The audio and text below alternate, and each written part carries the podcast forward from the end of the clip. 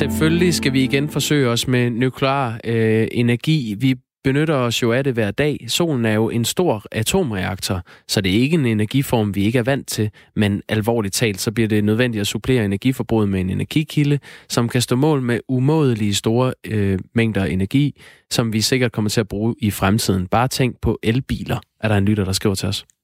Og så er der en, der skriver, nu det... Nå, det er fordi, vi snakker om det her med, om det er ældre, der er mere skeptiske i forhold til unge. Og så er der en, der skriver, nu er det, nu er det nok noget at gøre med, at ældre har prøvet et atomuheld i firserne. De unge har kun set det i tegnefilm. Ja, du fik sagt, at det er kun boomers, der, der er bange for atomkraft. Og der er i hvert fald en boomer, som ikke er. Selvfølgelig skal vi have atomkraft. P S. Jeg er fireogtres år, med venlig hilsen, Jørgen. Jørgen, jeg er ikke... Jeg ved faktisk ikke helt, om du helt øh, kvalificerer dig til boomer. Jeg tror, det er noget med, at man skal være over syvogtres. Men okay, get your point. Ja, ja. Du, du må gerne gå som boomer her denne fredag morgen, øh, Jørgen Medum. Øhm, vi tog debatten med partileder for Liberal Alliance, Alex Vanopslagh, og S F's energiordfører, Signe Munk, lige før nyhederne. Det er derfor, det har været et, en diskussion, vi har taget her til morgen, om, øh, om vi skulle have atomkraft i Danmark, og... Øh, Endelig, skriv ind. Fortsæt. Vi, de vælter ind stadig sms'erne på det, og så tager vi en runde på dem senere inden klokken ni.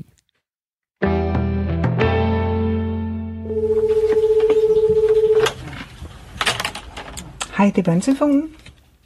Telefonerne er rødglødende hos Børnetelefonen i øjeblikket. De får ekstremt mange opkald fra børn, der bekymrer sig om det her coronavirusudbrud, der jo også nu er kommet til Danmark.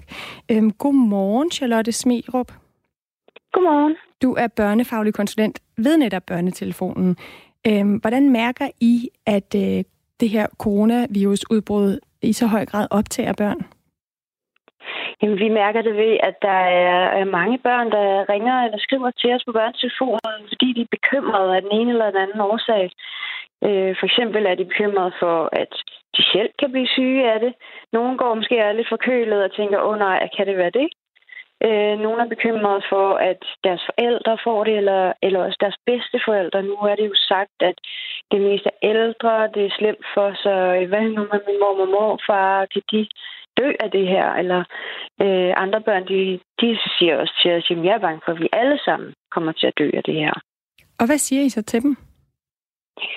Så, øh, så lytter vi først og fremmest til dem og spørger ind til den her bekymring, og og øh, prøver at, at hjælpe dem med at sætte ord på, hvad det er præcis, det er, de er bange for. Fordi nogle gange, så bliver det også til sådan nogle lidt øh, voldsomme fantasier, de går og får, når de ser alle de her meget dramatiske overskrifter eller hører noget. Øh, så vi lytter til dem og taler med dem om det, og så, så prøver vi at tale med dem om fakta. Og, øh, og det er altså det fakta, som vi har fra de danske myndigheder, som vi prøver at formidle til børnene på en måde, så de forstår det. Mm. Øh, så vi har simpelthen lavet sådan en spørgeguide til vores rådgiver på Børnetelefonen med, med det nyeste info fra, fra, fra, vores, fra Sundhedsstyrelsen, og, hvor, hvor de sådan kan være med til at berolige børn ved at netop tale om, at det måske ikke er helt så slemt, som det godt kan komme til at se ud på nogle af de øh, overskrifter og billeder, man ser. Det er jo altså Børns Vilkår, der driver øh, Børnetelefonen, og her kan børn, som står med et, et problem eller et spørgsmål, få råd og vejledning via telefon eller via chat. Øhm, og Børns Vilkår anbefaler forældre, at de taler med deres barn om den her situation. Hvad er øh, dit bedste råd til, hvordan øh, vi som forældre skal tale med vores børn om viruset? Vi skal huske at tage deres bekymring alvorligt, og man kan godt komme til i sin forsøg på at, øh, altså en god mening vil dyse den her bekymring ned, så siger man, det skal du ikke tænke så meget på, og det skal du ikke være bekymret for. Øh, men når barnet nu er bekymret, så, så fjerner man ikke den bekymring ved bare at sige, at det må, den, må man ikke bekymre sig om. Så det gælder simpelthen om at spørge ind til, hvad er det, du tænker, der kunne ske, og få børnene til at forklare det, og så hjælpe børnene med at sortere i alle de her informationer, som, som de kan få fra alle mulige steder. Så være barnets øh, kildekritiker og hjælp med at og gå ind på for eksempel Sundhedsstyrelsens hjemmeside, det er den, vi anbefaler, man bruger. Øh, og så være den, der oversætter de her informationer, så barnet kan forstå det. Ja. Øh, altså, ja, vi har ja. også lavet sådan en guide ind på vores på Børnetelefonens hjemmeside, hvor vi faktisk har prøvet at oversætte nogle af Sundhedsstyrelsens svar til et mere børnevenligt format, så børnene også kan læse det, og forældre faktisk også kan læse det, hvis de vil tale med børnene. Og det er altså, det kan man gå ind og se uh, på børnetelefonen punktum d k, og det er så O E yeah. i stedet for Ø, hvis man vil gå ind og prøve at få de her råd til, hvordan man, man kan tale med sine børn. Øhm, hvad hedder det, Charlotte Smerup? Øhm, Vi, vi har jo talt lidt om her til morgen også, hvordan vi som medier dækker det her. Der har været mange holdninger til, om vi er ved at puste et eller andet frygt og panik op i befolkningen med, med, med vores dækninger. Og samtidig har vi også snakket om, at, at det er vigtigt, når man har spørgsmål, man ikke får svar på. Vi har også nogle spørgsmål til en ekspert i morges, vi ikke havde fået svar på før, at vi prøver at få det afklaret. Altså, hvad, hvad er dit råd i forhold til forældre og til børn med det? Skal vi sådan prøve at lægge det lidt væk og sige, det skal vi ikke bekymre os om, før det måske kommer tættere på? Eller er det en god idé ligesom at gribe om det og sige, nu taler vi om det, nu får vi stillet de her spørgsmål? Jamen ofte så er det faktisk sådan, at særligt for børnene, at det man ikke ved, at det faktisk det kan blive endnu værre. Altså hvis man går og fantaserer om alt muligt, så det er bedre, at man får stillet sine spørgsmål. Og hvis forældrene så ikke lige kan give et svar, sådan skud fra hoften, så vis børnene, vi går lige ind og finder øh, informationerne her, og det her, det er det rigtige sted at finde informationerne øh, inde på vores myndigheders hjemmesider. Og så vis børnene, okay, jeg læser lige her, og nu skal jeg forklare dig, det er det her, der står. Og, og når jeg læser det, så bliver jeg ikke så bekymret. Nu er jeg mere rolig, så det håber jeg også, du er. Og så spørg ind til børnene igen, hjælp det, eller er der mere, du gerne vil snakke om? Det sagde altså Charlotte Smerup, som er børnefaglig konsulent i øh, Børnetelefonen. Tak fordi du var med her til morgen. Ja, selvfølgelig. Og altså både på unicef punktum d k og børnetelefonen punktum d k øh, med O E i stedet for Ø, der kan man få de her øh, råd til, hvordan man som forælder taler med sit barn, eller måske også, hvis man selv øh, vil have svar på noget, så øh, er det måske skåret lidt mere ud i pap, øh, hvis man gerne vil have at vide, hvor står vi egentlig, hvad ved vi egentlig om øh, coronaviruset, som jo altså nu har, øh, er kommet til Danmark. Og med det blev klokken tretten minutter over otte. Hvis børn og unge mellem ti og sytten år begår noget kriminelt, det kunne være vold mod andre, så kommer de ligesom voksne ind foran en dommer, der skal give dem en sanktion. Sådan har det været siden januar to tusind nitten, hvor Ungdomskriminalitetsnævnet trådte i kraft. Og nu kritiserer flere store kommuner nævnet for ikke at være egnet til at rumme børn og unge med diagnoser. Det skriver D R. Godmorgen, Jeppe Bruus. Godmorgen. Retsordfører i Socialdemokratiet. Hvorfor holder Socialdemokratiet fast i, at Ungdomskriminalitetsnævnet er en god idé at indføre på trods af kritik fra kommunerne? Jamen, det første, de første resultater, vi har kunne se, det har været, at der er en del børn, der faktisk får den hjælp, de har behov for, og som kommunerne efter, efter lovens krav skal levere, op, eller levere, men som kommunerne ikke har levet op til tidligere. Og nu er der altså en, et nævn her, som laver en social foranstaltning for de her børn, øh, og holder øje med, at kommunerne leverer det, der er bedst for barnet. Lad os lige tage et eksempel fra, fra D R. Lene Jørgensens tretten-årige søn, han har A D H D og øh, autistiske træk, og han har prøvet at sidde til møde ved Ungdomskriminalitetsnævnet. Han er blandt andet mistænkt for at have truet flere politimænd med vold, og til D R der beskriver moren, Lene Jørgensen, det her møde sådan. Vi kommer så til retssalen øhm, og kommer ind i et lokale med et kæmpe stort bord og en masse stole, og der sidder rigtig mange mennesker. Der sidder en dommer, der sidder en børnesforkyndig, der sidder en repræsentant fra Kriminalforsorgen, der sidder to medarbejdere fra kommunen. Vi har ved at se en advokat med anden gang. Første gang var det kun min søn, der havde en advokat med. Øh, første gang havde vi heller ikke bisidder med, for det var vi ikke blevet informeret om. Og øh, anden gang havde vi så en bisidder med ved S R. Og så sidder der en sekretær og en repræsentant for politiet. Så der sidder rigtig mange mennesker, øh, og det er meget overvældende at træde ind. Og især for min søn, selvfølgelig. Det er meget overvældende. Ifølge Lene Jørgensen, så er den her oplevelse så voldsom for hendes søn, at han på vej hjem får en nedsmeltning midt på motorvejen, på den fynske motorvej, og smadrer bilens forrude, så politiet må, må tilkaldes. Og lidt, lidt fakta om det her Ungdomskriminalitetsnævn. Det har behandlet over seks hundrede sager. Nævnet kan træffe afgørelser om straksreaktioner og forbedringsforløb på op til to år, og i særlige tilfælde op til fire år for børn i alderen ti til fjorten år. Og møderne foregår i en retsbygning, og de varer op til, til tre timer. Jeppe Bruus, hvad vil du gøre for at hjælpe de unge, der har diagnoser, og som ikke kan håndtere at komme ind foran en dommer i, i ungdomskriminalitetsnævnet? Altså hele udgangspunktet for det arbejde er at hjælpe de unge. Og sørge for, at de får den rette hjælp. Og det er også derfor, at nu evaluerer vi ordningen, og er der behov for justeringer, så er vi selvfølgelig åbne og klar til at, at kigge på det. Det vi bare skal huske, det var, at udgangspunktet var, at der var en del af de her børn og unge, som ikke fik den rette hjælp før, fordi kommunerne ikke levede op til det ansvar, de har. Og så må vi selvfølgelig kigge på, hvordan hjælper vi de børn bedst, og det vil sige, hvis der er behov for nogle justeringer, eller være ekstra opmærksom øh, på den her målgruppe øh, i screening af de sager, og hvordan sagerne kommer fra nævnet osv., øh, så er det jo noget af det, vi skal kigge på i forbindelse med evalueringen. Og det er jo noget af det, både Aarhus Kommune, Københavns Kommune og Aalborg Kommune kritiserer ungdomskriminalitetsnævnet for. Det er, at de, de skal have mere fokus på, øh, på forebygge, når det gælder børn med, med diagnoser. Øh, det er en del af, af kritikken. Så hvordan vil du hjælpe de, de børn og unge, der har diagnoser? Jamen, det, det tror jeg egentlig lige, jeg svarede på. Altså, noget af det, som, som kritikken går på, det er, at de synes, vi skal tage den her målgruppe helt ud. Øh, og det er at fjerne hovedparten af de unge, der i dag øh, er, hvis sag kommer for, for, for nævnene. Øh, og synes, at vi skal gøre det med det samme, hvis jeg, hvis jeg, hører, det, hvis jeg hører det rigtigt og læser de notater, som, som også kommer fra Aarhus Kommune. Øh, og der må jeg bare sige, vi, vores udgangspunkt er jo at hjælpe de her børn bedst muligt. Det er jo sådan set ikke at stille med en dårlig situation.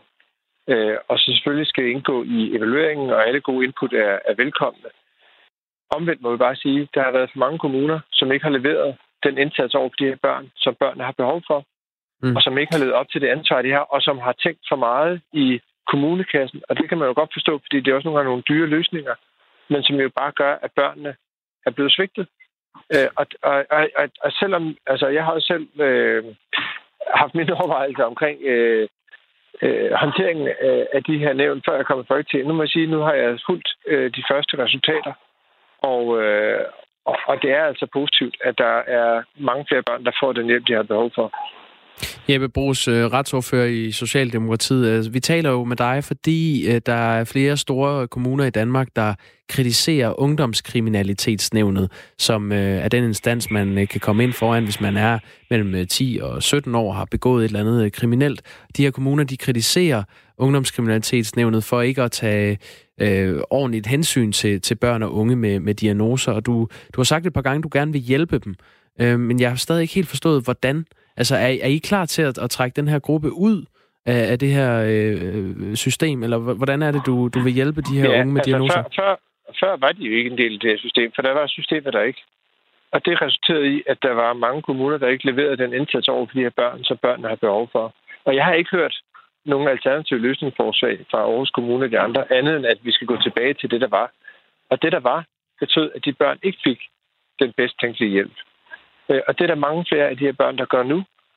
Er der så behov for at kigge på forløbene, og hvordan vi gør det, og screeningen, og afholdelse af møderne og sådan noget, så er det en del af den evaluering, vi er i gang med, og der er alle gode input velkomne. I blev faktisk advaret af flere kommuner og foreninger, blandt andet Socialrådgiverforeningen, om at det var forkert at oprette det her nævn, inden I gjorde det, fordi det har mere fokus på straf, i stedet for at forebygge, lyder kritikken på. Kunne I have set det her komme, Jeppe Bruus? Altså, har vi vidst, også da man lavede den her aftale, at her var en målgruppe, som er, øh, som har brug for hjælp, og som også kan være vanskelig at håndtere. Ja, selvfølgelig. Det er nogle vanskelige sager, og derfor så øh, bygger de her, øh, de her forløb, øh, som, som nævnet håndterer, de bygger jo også på kommunens anbefalinger. Det fremgår jo også af det notat, som Aarhus Kommune har lavet, og at de skriver også selv, at nævnet jo langt øh, overvejende grad følger de indstillinger, der er på kommunerne. Øh, og derfor er det jo ikke sådan, at der sidder nogen helt at køre hen over hovedet på en kommune, som man måske kunne få lidt indtrykket af her. Øh, tværtimod, så er det jo ideen her at samle alle de faglige og relevante ressourcepersoner, der er omkring barnet, så man får lavet den bedste øh, løsning, der også er holistisk, altså kigger hele vejen rundt. Og det kan jo så være alt fra pædagoger og skolelærer til forældre og kommuner og politi osv. osv. Hvordan skal vi rumme de her børn og unge med, med diagnoser, som begår noget kriminelt i aldersgruppen ti til sytten år fremover, Jeppe Bruus? Det skal vi jo sørge for, at der er nogle øh, børnefaglige personer, og det er det jo sådan set også i dag. Altså i, i, i de her sager er det jo sådan berammet til, at der skal være nogle børnefaglige personer, som er med øh, på sagerne. de dommere, der håndterer forløbene, har en uddannelse også i at kunne rumme øh, børn med diagnoser. Kan der være begået fejl, og skal vi kigge på, hvordan vi kan gøre det bedre? Øh, det er jo en del af det, vi skal kigge på i evalueringen, øh, og der er vi helt åbne over for også at, at foretage justeringer, hvis der bliver behov for det. Men grundlæggende set, så må man bare sige, at der er mange flere børn, der har fået en bedre hjælp, end de fik før. Det sagde Jeppe Bruus, retsordfører i Socialdemokratiet. Tak fordi du var med. Selv tak. Vi skal tilbage til coronavirusudbruddet, som er kommet til Danmark. Det første tilfælde blev konstateret i, i går, og det var øh, Jakob Tage Ramløv, der kom tilbage fra Norditalien fra en skiferie og var blevet smittet. Og nu er seksten ansatte på T V to blevet sendt i, i hjemmekarantæne. Vi talte med, med en af dem øh, tidligere, nyhedsvært øh, Karen Helene, om... Altså, hun ved jo ikke, om hun er smittet. Indtil videre har hun ikke nogen symptomer, men det her med at skulle være øh, i isolation i fjorten dage, ikke må gå ud og købe ind, man må heller ikke gå ud og gå, gå tur, øh, og først og fremmest ikke kunne øh, være sammen med hendes syvårige datter. Men øh, Jacob Tage Ramløv, han er også selv i isolation, øh, og han, han talte lidt om det her med at opdage, at han var patient nul til, til T V to. Prøv at høre her. Jamen, det er fuldstændig surrealistisk. Altså, på den ene side, så har jeg nogle symptomer, som føles som at være forkølet og lidt, øh, ja, lidt småsløg og har haft lidt, ja, ondt i, ondt i hovedet. Jeg har ikke engang haft ondt i halsen endnu, men øh, det er mig, der er slået ud. Det er mit mundskrav, der gjorde, at øh, de kunne finde det, og derved så er jeg så den første. På øh, sociale medier har myndighederne opfordret personer, der er bekymret for, om de er smittet, til ikke at gå til lægen, men til at ringe til lægen i stedet for øh, at møde op, så lægen kan lave en vurdering over telefonen, inden man altså går øh, ind i et venteværelse og sidder der. Tidligere på morgenen, der havde vi Per Brøndsted Hølsberg, øh, der er professor på Aarhus Universitets Institut for Biomedicin med. Vi spurgte ham, hvor dødelig øh, den her covid nitten, altså coronaviruset, kan være. Nej, det tror jeg, det er meget præcist at sige, at, at vi ved ikke, hvor dødelig øh, den er præcis, øh, helt præcist. Og grunden til det, det er jo, at, at øh, det ser ud til, at måske fire ud af fem tilfælde er ganske milde tilfælde. Og folk, der har ganske milde tilfælde, ja, de går måske ikke altid til lægen, dem registrerer vi ikke. Og det vil sige, at der er et eller andet mørketal, der gør, at der måske er lidt flere, der er inficeret med det, end vi kender til. Og det vil jo dermed så gøre, at dødeligheden er lavere end den, vi, øh, vi får registreret. Fordi man kan sige, det er jo de mest alvorlige, der bliver registreret, og så har man taget dødeligheden af dem. Og derfor er det svært at sige, hvor mange er mildt inficeret, hvis vi ikke kender til dem. Øh, så det gør, at vi ikke rigtig ved, hvad dødeligheden præcis øh, måtte være. Så hvis vi lige lægger det med dødeligheden til side, det, det ved vi så desværre ikke helt endnu, og der må vi jo så vente på, at vi nu, når den har spredt sig til ja, otteogfyrre lande indtil videre verden over, nitten her i Europa, så kan man jo tro, at man efterhånden får ret mange tal ud, så man kan prøve at lave en vurdering af det. Men lad os lige så starte med, nu har vi en, der er smittet i Danmark. Ved vi, hvordan coronaviruset smitter? Ja, altså vi ved, at coronaviruset smitter ved, der er primært to måder, det smitter på. Det ene, det er dråbeinfektion, det vil sige, hvis man opholder sig tæt ved nogen, og når man taler, og hvis man hoster osv., så kommer der dråber ud, og de kan indeholde smitte, som man så kan overføre til, til personer, der er tæt på inden for måske en meter eller to osv. Det er den ene måde. Den anden måde er, at, og den er måske også væsentlig her, det er, at hvis folk hoster ned i deres hænder, kan man sige, og de derefter rører ved et eller andet, et håndtag eller noget, som alle mange andre mennesker også vil røre ved, ja, så kan de også overføre smitten. Og det vil sige, at det vi i hvert fald kan opfordre folk til, det er jo, at altid ikke at hoste ned i hænderne og ikke ud i hovedet på andre selvfølgelig, men øh, måske bruge et eller andet indgangslomtørklæde eller hoste ned i, i, øh, i ærmet. Det vil være foretrækket. Vil det sige, at øh, altså, jeg kan godt afsløre, at jeg står faktisk og, og har fået en forkølelse, jeg hoster lidt, jeg nyser lidt. Skal jeg stå og spritte af her bagefter, inden at der kommer en kollega ind og skal bruge studiet, øhm, sådan at vi er sikre på, at jeg ikke overfører den forkølelse, jeg regner med at have, som jo også godt kunne være corona, altså ikke den farlige corona, men almindelig corona. Er det noget med at spritte af? Ja, altså, have en god håndhygiejne. Det er i hvert fald noget, vi anbefaler. og man skal stå og spritte hele, et helt studie af og så videre. Det er ikke, tror jeg ikke, det, det er det, der er nødvendigt. Men hvis du har en god håndhygiejne, du vasker dine hænder, du bruger måske hånd, desinfektion, og så undgår du at, at hoste ned i dine hænder, ikke? Så er det i hvert fald, så er du kommet et godt stykke videre. Jeg vil sige too late. Altså, det, det nytter jo ikke noget, du står og spritter studiet af. Vi står to her i studiet, Stine. Tak for heads up. Øh, øh, Per Brøndsted Hølsberg, vi havde tidligere tillidsmanden på T V to, som hedder Lennart Sten, med. Han sagde, at øh, nu havde de jo fået at vide i går, at øh, coronaviruset ikke smitter luftbåret, at det kun er dråbe, øh, dråbeinfektion. Øh, men hvis jeg står, nu kigger jeg over på Stine, hvis hun vendte ansigtet mod mig og begyndte at tale lidt højt, så vil der jo komme dråber hen mod mig, ikke? Så jeg, jeg ville vel godt kunne blive, hvis jeg står halvanden meter fra Stine, kan jeg vel godt blive smittet, hvis hun nu har corona. Ja, altså hvis man er i tæt kontakt med folk, der er øh, smittet og og udskiller virus, så, så vil man være en risiko øh, for at kunne blive smittet. Det må man sige. Hmm. Så har vi det, og vi har talt om dødelighed. Så har vi talt om, hvordan man bliver smittet. Så kommer vi til næste stadie, behandling. Er der nogen behandling for coronavirus endnu? Nej, altså vi har ikke nogen specifik behandling, der rammer coronaviruset. Så folk, der bliver meget syge og bliver indlagt, der er det, vi kalder en symptomatisk behandling. Altså man forsøger at lindre de symptomer, der måtte være, og hjælpe, man kan man kan trække vejret og så videre, hvis man har vejrtrækningsproblemer. Men vi har ikke nogen specifik behandling af coronaviruset. Og vi har hørt om, jeg tror senest der i radioavisen ved jer, at der var, var de israelske forskere, der mente, de havde en vaccine parat. Og der har også været amerikanere, der har sagt, de arbejder på en vaccine og tror, den vil komme i en rekordfart. Men øh, det er jo sådan en forebyggelse, kan vi sige. Vi har ikke nogen specifik behandling. Og må jeg, må jeg bare lige spørge dig ind til det med en vaccine? Jeg synes, vi ellers alle sammen har hørt, at det tager mindst et år at udvikle en vaccine. Sådan en vaccine skal testes først på dyr, så skal den testes på en lille gruppe mennesker, og så på en større gruppe mennesker. Synes du, det lyder sandsynligt, at vacciner kan være klar på, ja, måske halvfems dage? Altså, jeg vil sige, det er i hvert fald det er overraskende. Nu ved jeg ikke, hvor længe de har arbejdet på det, men det er, det er jo en rekord, kan vi sige. Det er overraskende hurtigt, hvis der kommer en vaccine. Det er nok det eneste, jeg kan sige til det, i, det hast, i den hastighed, som de, øh, som de har annonceret. Må Men det må lige, vi jo vente og se. Må jeg lige bare til sidst kort spørge dig, er der nogle specifikke befolkningsgrupper, der skal være specielt øh, opmærksomme? Altså, vi skal jo ikke skabe panik, man skal ikke være bange, men er der nogen, der skal være specielt, måske bekymrede, og tage sig nogle specielle forholdsregler i Danmark?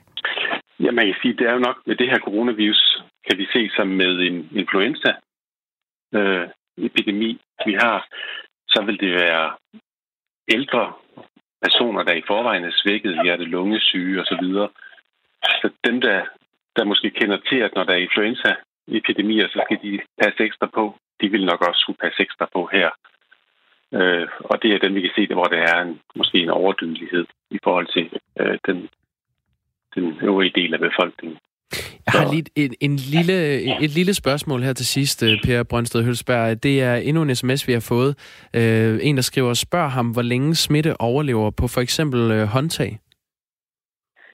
Ja, og det er jo selvfølgelig et godt øh, spørgsmål, og det er noget, vi meget gerne vil vide, og vi kender ikke svaret fuldstændig præcist. Det er sådan, coronavirus er en type virus, der jo normalt ikke skulle overleve forfærdeligt længe, når det kommer ud, fordi det er sådan i sin struktur, kan det være lidt følsomt med den måde, det er bygget op på. Men man har set smitte, hvor man tænker, det kan måske overleve lidt længere, end man regnede med. Så jeg tror, at W H O nu siger, at nu bruger de et tal, der siger otteogfyrre timer. Men vi ved det faktisk ikke helt præcist. Altså otteogfyrre timer, det vil faktisk sige, det er jo to døgn. Ja, ja. Okay. Og det er, lang, det er lang tid, kan man sige. Der kan gå mange mennesker forbi et eller andet, man har berørt den tid. Sagde altså Per Brøndsted Hølsberg, der er professor på Aarhus Universitets Institut for Biomedicin. Og med det er klokken blevet halv ni, og det er blevet tid til et nyhedsoverblik. Take it away, Dagmar Eben Østergaard.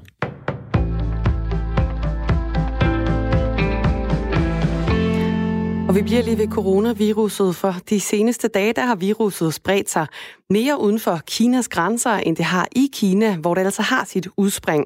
Det har nu skabt bekymring hos de kinesiske myndigheder for, at folk fra smitteplagede lande rejser ind i Kina og skaber ny smittespredning, skriver nyhedsbureauet Reuters.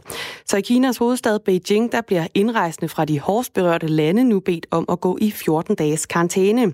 Det smitsomme coronavirus, det har siden december spredt sig fra Kinas Hubei-provins til over fyrre lande over hele verden. Særligt Sydkorea og hårdt ramt. Det er det land i verden, der efter Kina har registreret flest smittetilfælde. Her har landet antallet af smittede med coronavirus nu oversteget to tusind, skriver nyhedsbureauet A F P. Ifølge Reuters så har knap ti lande registreret deres første smittetilfælde i løbet af det seneste døgn, herunder altså herhjemme i Danmark. Der er her til morgen udbrudt brand i det ikoniske gamle hotel Julesø ved foden af Himmelbjerget, skriver Midtjyllands Avis. Branden den blev anmeldt klokken tyve minutter i syv, og brandfolk fra Østjyllands brandvæsen de kæmper lige nu med flammerne, der omspænder det gamle hotel ved bredden af Julesø.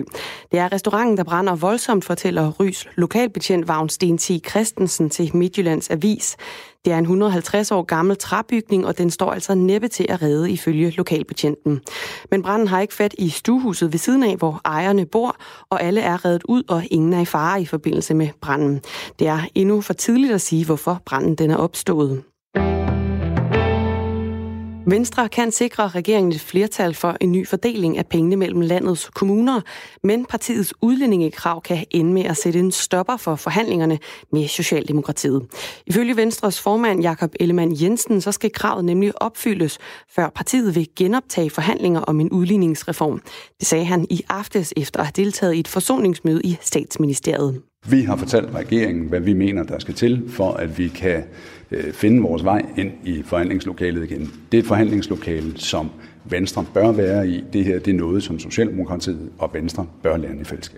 Socialdemokratiet de forhandler i øjeblikket med flere partier om en fordeling eller en udligning mellem de rige og de fattige kommuner i Danmark. Og aftalen den skal altså fordele atten komma fem milliarder kroner mellem landets otteoghalvfems kommuner.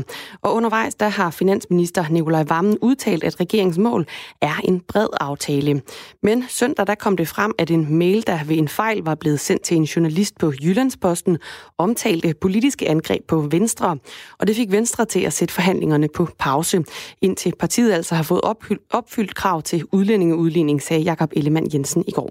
Konkret der handler kravet om, at det særlige tilskud, der gives til kommuner med mange borgere med udenlandsk herkomst, det skal halveres, og det vil formentlig især komme til at ramme de socialdemokratiske kommuner. Forslaget det har indtil videre mødt modstand fra regeringen. I hvert fald så afviste finansministeren det tidligere på måneden, da Venstre første gang lagde forslaget på forhandlingsbordet. Det er planen, at en reform skal være forhandlet på plads i marts måned, så den altså er klar inden forhandlingerne med kommunerne om økonomien for to tusind og enogtyve begynder. Udsigten til prisstigninger på cigaretter herhjemme i Danmark har fået flere til at tage kampen op mod at kvitte smøgerne, skriver D R. Om godt en måned, så skal man fremover smide femoghalvtreds kroner i kiosken, hvis man vil købe en pakke cigaretter. Flere kommuner og Kræftens Bekæmpelse oplever i forhold til sidste år en stigende interesse fra borgere, der altså gerne vil blive røgfri. Blandt andet i Slagelse Kommune, der har man venteliste på flere af kommunens rygestopkurser.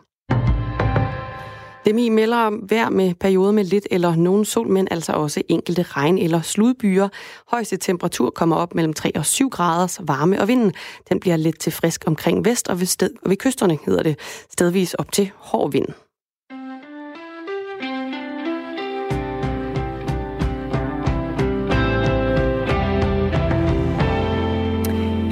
En gang om ugen, der inviterer vi William Eising i studiet. Han har serieprogrammet Stream and Chill, hvor han sammen med gæster vender aktuelle serier fra alle de streamingtjenester, der er tilgængelige i Danmark. Øhm, og godmorgen, William. Godmorgen, Stine. Den her morgen, der har du øh, øh, set på en, en serie, der byder på psykisk sygdom, vrangforestillinger og en speciel optageteknik. Det er Amazon Primes Undone. Hvorfor skal vi høre om den her her til morgen? Jamen det er fordi, at Undone har fløjet lidt under radaren. Den, det er faktisk en meget lille serie, skulle jeg sige. Den er kun otte afsnit, og det har sådan lidt en sitcom-længde, altså på sådan noget syvogtyve minutter. Og det var faktisk først en serie, jeg var gået lidt udenom, og så besluttede mig for alligevel at give den en chance. Og jeg ser simpelthen så mange øh, serier stigende. Det er jo øh, sige, en del af mit job. Men det er sjældent, at der er en serie, der virkelig rodfester sig ved mig. Altså sådan, som, at den bliver ved mig i flere uger. Men det har den her Undone altså gjort. Og vi har brugt ret meget tid på også at diskutere den i programmet. Og nu synes jeg simpelthen, at, at vi bliver nødt til at tage den med her. Fordi den, øh, den kaster sig nemlig ud i at diskutere noget øh, så sårbart som psykisk sygdom. Eller i hvert fald prøve at illustrere, hvad, hvad sker der ved dem, der oplever det, og hvad sker der ved omgivelserne rundt omkring. Vi kan lige sige, at øh, som du siger, så dykker serien ned i psykisk sygdom, og vi følger en hovedperson, en kvinde, hvis liv øh, føles som om det kører i ring. Hun, hun har mistet sin far i en ung alder, hun øh, synes stadig at være plaget af det her tab. En dag, der kører hun i bil, mens øh, hun græder, fordi hendes liv føles som om øh, det nærmest øh, omklamrer hende, og der ser hun sin far stå ved vejen, og kort efter, så bliver hun ramt af en bil. Og så ser hun sin far hele tiden, men hvad er virkelighed, og hvad er drøm, og hvad er, er vrangskuespiller, øh, vrangforestillinger, øh, skuespillerinde, der har hovedrollen. Hun har selv været plaget af psykisk sygdom, og det, det er meget svært at lave en serie om det, som, som ligesom angriber det fra en anderledes vinkel. Men du synes altså, at, at serien er lykkedes? Hvorfor det? Ja, jamen det er den i høj grad, blandt andet på grund af den optageteknik, som, øh, som, som, de har be, som de har brugt, fordi der er brugt det, der hedder rotoscoping, og nu bliver det måske lidt teknisk og lidt nørdet, men det vil sige, at man optager serien, som man optager en normal tv-serie eller en film, altså med rigtige skuespillere. Derudover, så har man brugt det, der hedder motion capture, det vil sige, det er det samme, som man, det er sådan en grøn dragt og nogle sensorer i ansigtet, det samme, man lavede Gollum med i Lord of the Rings for eksempel. Og så har de optrådt foran håndmalede baggrunden. Øhm, Og så til sidst, så lægger man et lag ind over, så det kommer til at ligne en tegnefilm. Og det, og det gør, at når, øh, at når hvad hedder det, hende her, øh, hovedpersonen, som hedder Alma Venegas øh, Diaz, når hun begynder at se sin far, som vi ikke rigtig ved, om han er der, fordi at øh, de tilskriver netop, at øh, der måske skulle være noget overnaturligt her, jamen så, er det, så kan vi jo ryge ind og ud af hendes drømmeverden og hendes vrangforestillinger og, og det der vi må gå ud fra i den virkelige verden, uden vi rigtig helt kan se, hvad der er hvad. Og det gør, at lidt det flyder sammen.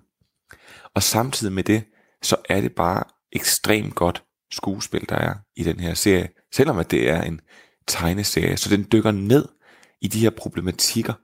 Hvad skal folk, der står på skulle sige, ved siden af personer, der lider sådan her, hvad skal de gøre? Hvad skal personen selv gøre? Fordi lige pludselig, så kan du simpelthen ikke kende forskel på, hvad, hvad er virkelighed, og hvad er ikke virkelighed. Og tror du, det, det gør en, en forskel, at skuespillerinden, der har hovedrollen, at hun selv har været plaget af, af psykisk sygdom? Vi har jo talt meget om det her også på Radio fire Morgen med, hvor meget skal man ligesom selv have prøvet, eller være en bestemt person, for at kunne spille nogle bestemte roller?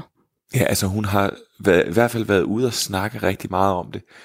Det, der så er lidt ærgerligt, det er jo nogle gange den opfattelse, man har af, af psykisk sygdom, skulle jeg sige. Øh, øh, I hvert fald for hende af, det er, at hun, hun mener, det tilskrives, altså i virkeligheden tilskrives nogle overnaturlige ting, og det er folk, der bare er mere disponeret for, øh, øh, for, for nogle ting. Og det har hun sådan lidt været ude og advokere for i forhold til den her serie. Og det ved jeg ikke, om jeg synes egentlig er, er at man kan sige, at man skal blande det på den måde sammen. Men, men det er tydeligt at se, at hun har en, en anden dybde, og hun har, altså hun er meget, meget passioneret omkring den her rolle. Og det skinner igennem. Og jeg synes faktisk, nu vil jeg sige, at jeg selv har haft oplevet, øh, oplevet noget, noget, noget psykisk sygdom, øh, sådan relativt tæt på.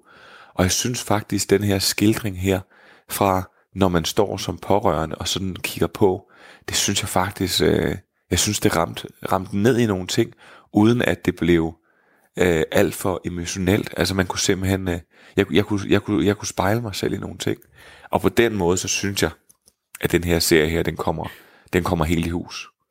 Det sagde altså William Eising, øh, som har øh, serieprogrammet her på Radio fire, øh, Stream and Chill. Og William, har du, har du talt om den her serie nu i dit program? Det har jeg faktisk. Det gjorde vi for et program eller to siden. Men, men som jeg sagde, Stine, jamen, så den, simpelthen, den er simpelthen hængt ved. Og jeg er faktisk også blevet forbudt at tale om den øh, på redaktionen, fordi vores redaktør Mette, hun, øh, hun så den sammen med sin kæreste, og de, de manglede et afsnit. Så hun, hun ville simpelthen ikke høre noget om den, før at, øh, hun havde set den færdig. Du har fået mundkur på, men man kan i ja, hvert fald gå ind, hvis man vil høre noget mere, så kan man gå ind på, øh, på, øh, vores, øh, på internettet og finde vores hjemmeside, eller man på sin telefon på appen, og simpelthen... Øh, du sidder og griner. Nej, det er bare nu, vi taler om boomers. Gå ind på internettet. w w w punktum radio fire punktum d k. Og hej, William. Hej, Jacob. Tak for anbefalingen. Godmorgen. Jo, mange tak. Stine, noget andet, vi har øh, diskuteret her til morgen, det er jo øh, atomkraft. Ja, har vi kan faktisk godt lide en bro med det med boomers, ikke? Fordi nu, nu grinede du lige af mig. Ja. Øh, og jeg tog jo fejl af det med, hvem der kan være boomer. Men jeg vil gerne lige sige, at jeg er ikke boomer endnu. Jeg, jeg går med, jeg lyder sådan. Det synes mine børn i hvert fald. Jeg er fireogfyrre år, og øh, man skal altså være... Øh, ja, omkring femoghalvtreds er de fleste enige om, øh, for at være en boomer. Altså, man skal være der mellem femoghalvtreds år og femoghalvfjerds år. Og det, det vi har, noget af det, vi har talt om lidt, det er, at det er der, der ligger et skel, hvis man er for imod atomkraft. Er det det der med, at man har oplevet nogle af de ulykker, der har været, øh, og at de yngre mere øh, positivt stillede? Ja, vi havde Jørgen, der skrev ind, selvfølgelig skal vi have atomkraft. P S, jeg er fireogtres år, så han er altså boomer, men han mener, at det skal vi have. Og det er jo noget, øh, F N's klimapanel også mener, at vi skal have. Det er nemlig en løsning på, øh, på klimakrisen fremadrettet, og øh, til maj skal politikere og, og borgere øh, finde fremtiden for Europas energiløsninger, når E U-kommissionens konference om Europas fremtid officielt begynder, og, og de første indledende forberedelser til det her er, er gået i gang. Så det er derfor, vi tager øh, debatten her til morgen. Vi har opfordret til, at man øh, kan skrive ind, hvis man har en, en holdning til det her, og det må man sige, at det har folk. Ja, og øh, Jacob, hvis jeg nu tager, øh, vi har mange på begge hold, mm. øh, altså ja tak eller nej tak til atomkraft, nu tager jeg ja tak-hatten på. Øh, mange mennesker har et romantiseret forhold til sol- og vindenergi. Atomkraft er den grønneste og mest realistiske energiteknologi på klub. på global plan. Danmark kan godt klare sig uden atomkraft, men størstedelen af verden har ikke de geologiske forhold til det. Her kan Danmark hjælpe øh, med forskning og teknologi i den nye og endnu mere sikre generation af kernekraftløsninger, i stedet for at hænge fast i drømmen om, at vind og sol kan løse vores C O to-problemer. Det kan det simpelthen ikke, så jo mere man er bekymret for glo- global opvarmning, jo mere burde man støtte kernekraft, og det er Nikolaj, der har skrevet ind. Anne-Sophie har også skrevet ind, hun øh, har en lidt anden holdning. Hun skriver, hvem af fortalerne for et atomkraftværk vil bo ved siden af et? Hvor skal det være placeret i et lille land som Danmark?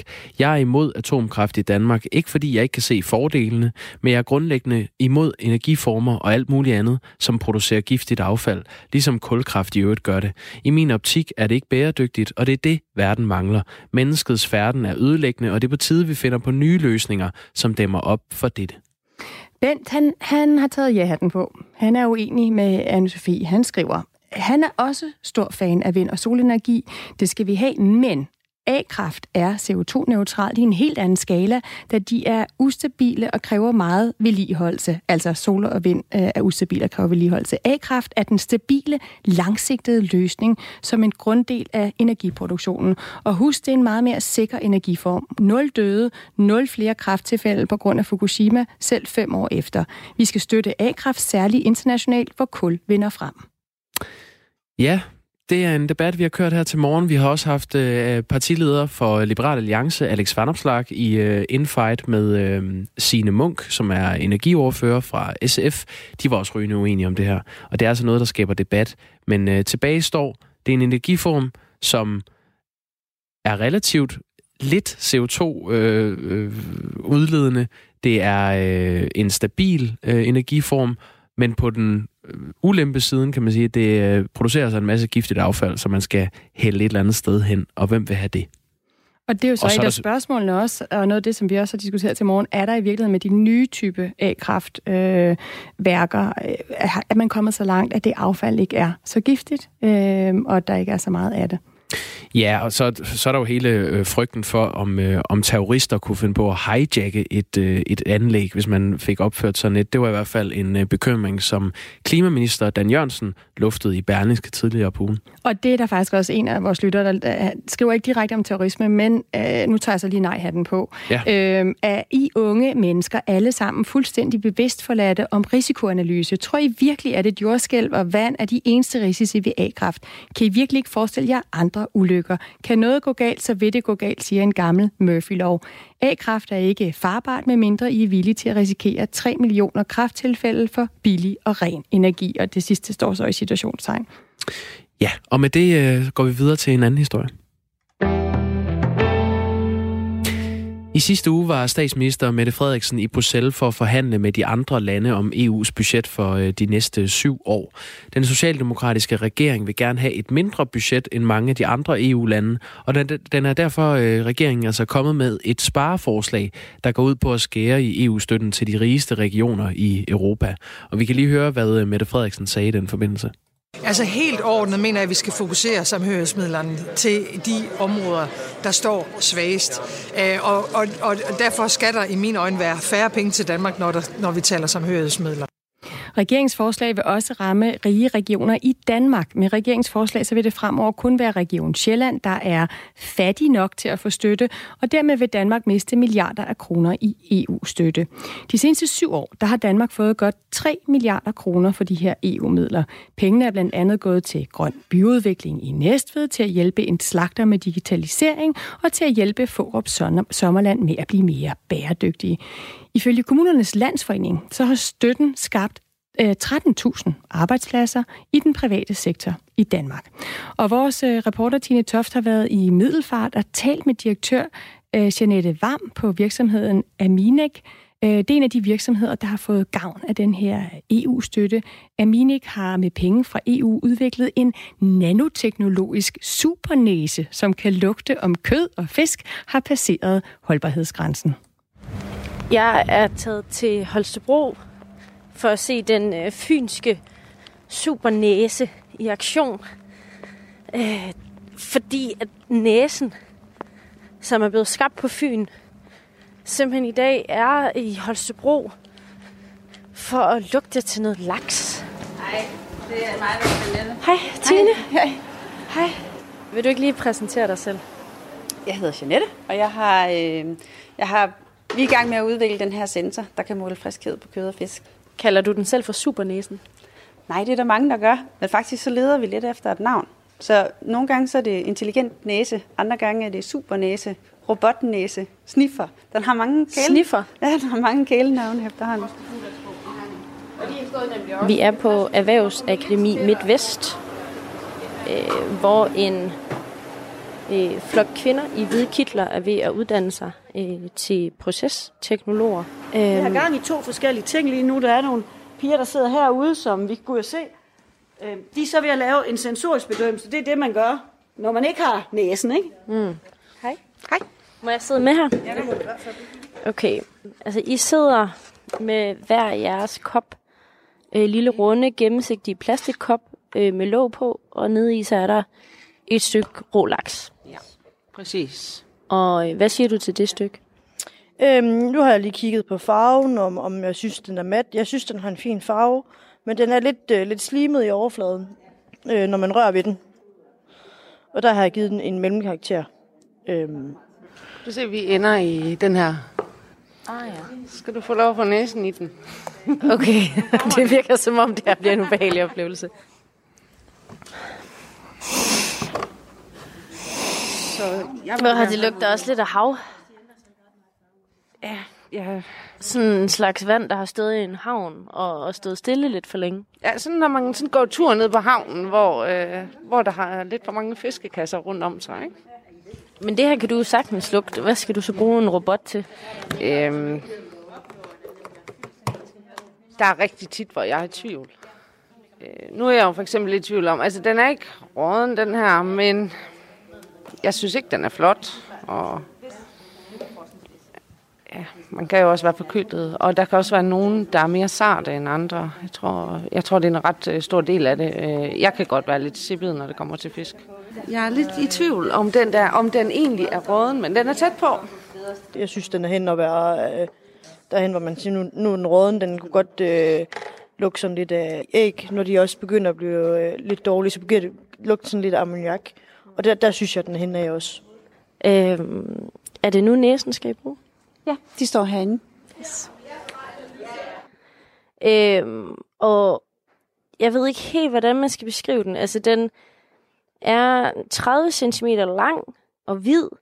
Så er der en firkantet skærm på midten, som ligner, at den øh, lige nu gennemgår øh, nærmest øh, tyve-tallet sekundet øh, med en hel masse decimaler. Og så på enden, som jeg tænker er næsen, øh, så går den sådan øh, aflangt ud. Den er rund, og så kan man simpelthen se et filter i enden. Øh, så det er en form for snude på den her lille hvide maskine, som skal til at og sniffe noget laks. Øhm, du, der står her, at jeg må starte selve prøvesagelsen, og så hvad hedder det, tager jeg selve næsen op mod laksen og holder den fast, og så starter jeg egentlig bare med at, at tage testen. Det kan du høre, det går i gang med at suge luft ind. Det er simpelthen maskinen, der, der lugter. Ja, den suger simpelthen luft ind for at okay, lugte, som du siger. Den kommer ude fra tuden. Mm. Så du kalder det også tuden? Jamen, altså det mundstykke, eller hvad man nu vil kalde det, det er der, hvor at, øh, den her fane sidder og suger luften ind. Og inde bagved, der sidder sensorenheden så. Så øh, den kan altså måle koncentrationen af den her gas, kadaverin. Så det er, det er gas, den trækker ind? Ja, det er en gas, den trækker ind. Og afhængig af, hvor meget gas der sætter sig, så, øh, så betyder det jo, at fisken den er, øh, lugter eller ej. Hvad sker der, hvis vi prøver at måle mig? Du er ikke død, så du begynder ikke at lugte kadaver, før du er død. Så jeg håber, det håber jeg ikke, øh, at den siger noget som helst. Det er jo først, når at dyret dør, at øh, den her proces går i gang med kadaverin. Og grunden til, det hedder kadaverin overhovedet, den her gas, det er jo, fordi det er lugten af kadaver. Vi kan lugte det, når det når et vist niveau, men den her kan jo så lugte det langt, langt tidligere. Det var direktør... Og det er det, der gør den til en supernæse. Og der fik jeg lige afbrudt direktør Jeanette Varm, som øh, altså fortalte om den her supernæse, som Aminic-virksomheden øh, har udviklet. Og hun siger, at de en komma to millioner kroner fra E U har været afgørende for, at de kunne komme ud over rampen. Der er flere, der er imod regeringens forslag om fra næste år at sløjfe størstedelen af den E U-støtte, der går til, til regional og social udvikling i Danmark. Ifølge regeringen, så skal det fremover kun være de mindre rige regioner i E U, der skal modtage støtten. Og i Danmark ville alle andre end Region Sjælland derfor måtte vinke farvel til støtten, hvis det kom dertil. En af dem, der kritiserer forslaget, det er borgmester i Lemvig Kommune og formand for det internationale udvalg i kommunerne, Kommunernes Landsforening, Erik Flyvholm. Det vil nemlig betyde, at Danmark og danske virksomheder vil miste et milliardbeløb i E U-støtte. Tidligere i morges, der havde vi Lars Aslan Rasmussen, som er E U-overfører for Socialdemokratiet, med. Hør, hvad han sagde til kritikken. Selvfølgelig vil vi kigge på, at der ikke er nogen øh, fattige kommuner, det går ud over. Men det her, det handler om, at, at E U har krævet, at Danmark skal betale adskillige milliarder kroner mere til budgettet, og det er E U-budgettet. Og det er det, den danske regering har sagt nej til. Blandt andet fordi, at vi, vi så skal ud og finde rigtig, rigtig mange penge alle mulige steder i Danmark. Så peger vi på nogle ting, hvor, hvor man kan spare nogle, nogle, nogle penge. Og det er jo, jeg skal huske, at, huske, at man skal huske på, at det gælder også for andre lande i, øh, i Europa. Vi ønsker også at fjerne landbrugsstøtten, så det er jo ikke kun Danmark, der skal aflære noget, men det er sådan set alle, alle lande. Og hvis, hvis det bliver sådan her, så rammer det faktisk øh, en del sydeuropæiske og østeuropæiske øh, lande langt hårdere, end det rammer Danmark. Vi skal lige høre et lille klip fra din partikollega Arne Bolt, øh, som er borgmester i Hjørring. Det handler jo om, at, øh, at man skal passe på, at smadre de ting, som vi måske skal leve af i, øh, i fremtiden, tænker jeg. Jeg kan godt undre mig lidt over, at, øh, at man måske lige er øh, så snæversynet. Altså snæversynet, øh, hører vi her, og så det der med, at der er en frygt for, at man ikke kan love, at de her penge fortsat vil være til rådighed. Du taler om, at øh, hvis man sparer på E U-budgettet, så vil der komme generelt flere penge, men nu snakker vi jo helt konkret om nogle kommuner, der ved, at de kan stå til at miste to komma fem milliarder kroner. Jo, nu håber jeg ikke, at mange mener, der er snæversynet. Eller, eller det kan vi tage på et andet tidspunkt. Det, det, det handler om, det er, at det, jeg er nødt til bare at holde fast på, at E U beder Danmark om at give mere til E U-budgettet. Rigtig mange penge mere, end det er, at vi peger på, man kan spare nogle steder. hvis ikke vi opnår enighed blandt de syvogtyve øh, medlemslande om, at det ikke er så mange penge, vi, vi, vi skal give, så skal vi jo hente et andet sted. Så har vi peget på nogle muligheder, hvor, hvor vi tror, man kan hente nogle penge. Ikke kun i Danmark, men også at andre lande øh, kigger på de her midler, vi giver. Og det er klart, når man ikke har lyst til at betale mere, så må man også selv anvise nogle besparelser. Og det her er en af mulighederne, ligesom vi har anvendt, fortalt, at man kan spare på landbrugsstøtten og på, på byråkratiet i E U. Så på den måde, så, så mener jeg, at selvfølgelig skal vi kompensere, og selvfølgelig skal vi sørge for, at der ikke er nogen kommuner, der lider overlast. Men jeg synes, det er to forskellige diskussioner. Den diskussion om, hvor meget man har lyst til at give til E U-systemet generelt, og så selvfølgelig sørge for, at det ikke øh, går ud over den, øh, den danske velfærd samtidig. Ja, for Lars Aslan Rasmussen, altså E U-ordfører for Socialdemokratiet, for de her øh, virksomheder og kommuner, som får pengene nu, så er det jo ikke to forskellige diskussioner. Så handler det jo lige præcis om de her penge. Her til morgen, der har vi blandt andet hørt fra virksomheden Aminic i Middelfart, hvor de ikke øh, tror, de vil komme ud over rampen uden den her E U-støtte. Prøv lige at høre. Altså det med at skyde den i gang, det var jo det, der var det svære. Det startede som studieprojekter på Syddansk Universitet, og hvis vi ikke havde fået de E U-midler, så var det nok stadigvæk fortsat som studieprojekter. Så derfor tror jeg, det har været afgørende for, at vi simpelthen har kunne få hjulene i gang. Ja, så her hører vi, at det var afgørende, at man fik de her penge til, at man kunne få hjulene i gang og altså skabe danske arbejdspladser. En ting er, som du snakker om, øh, om det skal være en del af E U-budgettet, men hvorfor helt præcis er det, at regeringen ikke vil fortsætte med at stille de her penge til rådighed på et nationalt niveau? Det ved regeringen også. Det, det handler om, det er, at der er rigtig mange øh, lande, der får en uhold, øh, uforholdsmæssigt stor øh, donation af penge Lars, fra E U-systemet. Det skal jeg lige forstå, når du siger, det ved I også. Vil det sige, at virksomheden Aminic, øh, de stadigvæk vil få penge til at kunne få de her projekter ud over rampen? Nej, prøv at høre, det er ikke mig, der sidder og forhandler nede i, øh, i Bruxelles. Øh, Nej, og jeg nu spørger jeg bare. Du sagde bare, at det vil jo, I også jo, fortsætte med. Jo, jo, men vi vil gerne kæmpe for det. Prøv at høre, det er syvogtyve lande, der skal være enige om et syvårigt øh, langt budget lige nu. Kunne man ikke blive enige om det, fordi man er uenig om, hvor meget man skal betale. Selvfølgelig kæmper den danske regering for, for danske interesser, og derfor har vi peget på nogle store områder, hvor man kan spare på E U-budgettet. Lars Aslan, jeg afbryder dig lige, fordi jeg spørger faktisk ikke til forhandlingerne. Jeg spørger, om I vil fortsætte med at stille de her penge til rådighed på nationalt niveau? Jamen, det, prøv at høre, det handler jo om E U-forhandlinger. Det er jo ikke noget, jeg ikke må svare på det. det jo, men det har du svaret på, og jeg prøver at spørge dig om, jeg prøver at spørge dig om, om I vil stille andre penge til rådighed. Du er nødt til at lade mig snakke færdigt. Jeg siger til dig, det er sådan, at der er et E U-budget, som skal forhandles, og derfor kan jeg jo ikke love noget, hvordan det ender. Jeg kan sige, at Danmark står fast på at betale en procent af B N I, øh, så vi ikke kommer til at betale mere. Hvis det er, at vi skal det, så er det klart, så skal vi finde rigtig mange penge, men vi har jo ingen interesse i at skære på nogen eller tage nogle penge fra Danmark. Tværtimod kæmper vi rigtig hårdt for danske interesser, også sammen med virksomheder, også sammen med, med, med, med kommunerne. Derfor kan jeg jo ikke love, hvordan det ender. Vi har anvist nogle ting, hvor man kan spare noget. Der er bare lige den ved det, at det gælder jo også for andre lande. Det er jo ikke sådan, at vi ønsker, at det kun er Dan- Danmark, der skal spare på no- nogle tilskud. Det jo gælder jo på Østeuropa, det gælder på Sydeuropa, og det vil også skabe en mere fair konkurrence, hvis nogle af de penge øh, forsvinder væk øh, til en fuldstændig urimelig landbrugsstøtte, specielt i, i Syd- og Østeuropa. Det sagde altså Lars Aslan Rasmussen, E U-ordfører for Socialdemokratiet, og det er nok ikke sidste gang, vi taler om det her meget store E U-budget, der skal forhandles. Nej, det er spændende.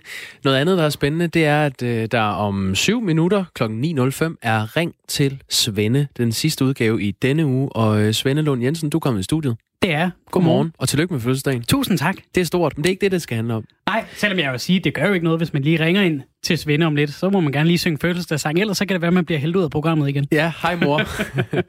Nå, hvad skal det handle om i dag? Det skal handle om uddannelsessnobberi. Mm.